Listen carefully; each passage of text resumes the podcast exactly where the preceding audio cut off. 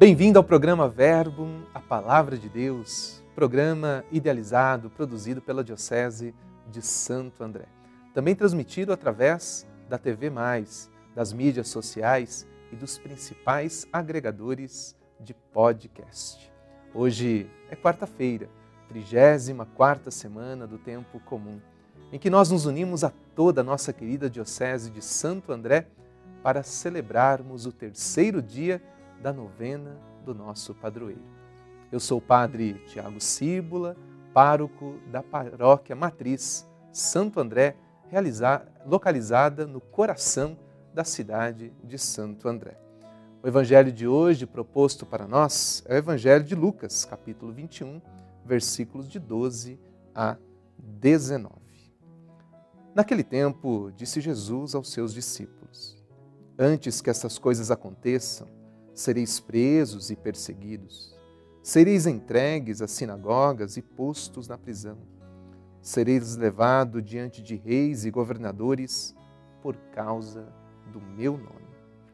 Essa será a ocasião em que testemunhareis a vossa fé. Fazei o firme propósito de não planejar com antecedência a própria defesa, porque eu vos darei palavras tão acertadas que nenhum dos inimigos vos poderá resistir ou rebater. Sereis entregues até mesmo pelos próprios pais, irmãos, parentes e amigos, e eles matarão alguns de vós. Todos vos odiarão por causa do meu nome. Mas vós não podereis, vós não perdereis um só fio de cabelo da vossa cabeça. E permanecendo firmes, que ireis ganhar a vida. Palavra da salvação. Glória a vós, Senhor. Continuamos a escutar o segundo discurso escatológico de nosso Salvador, Jesus Cristo, sobre a sua segunda vinda entre nós. Neste discurso de Jesus é delineado o futuro dos crentes e das comunidades cristãs de todos os tempos. A partir deste Evangelho, compreendemos que a perseguição é sinal da autenticidade da fé em Jesus, porque os crentes participam do seu destino pascal. É também um sinal de que está perto o reino de Deus e de que é preciso estar atento, é preciso estar preparado para acolher este reino. Sabemos como a espiritualidade dos mártires marcou a vida das primeiras comunidades cristãs até o Édito de Milão, em 313, no século IV. E sabemos como tantos crentes ainda hoje veem o martírio como uma forte possibilidade, sobretudo em terras de perseguição contra os cristãos. Por isso, derramar o sangue por Cristo foi e continua a ser para muitos cristãos uma oportunidade para dar testemunho da nossa fé, para dar testemunho do Senhor, para dar testemunho do Evangelho que nós cremos. O dom da fé implica a missão.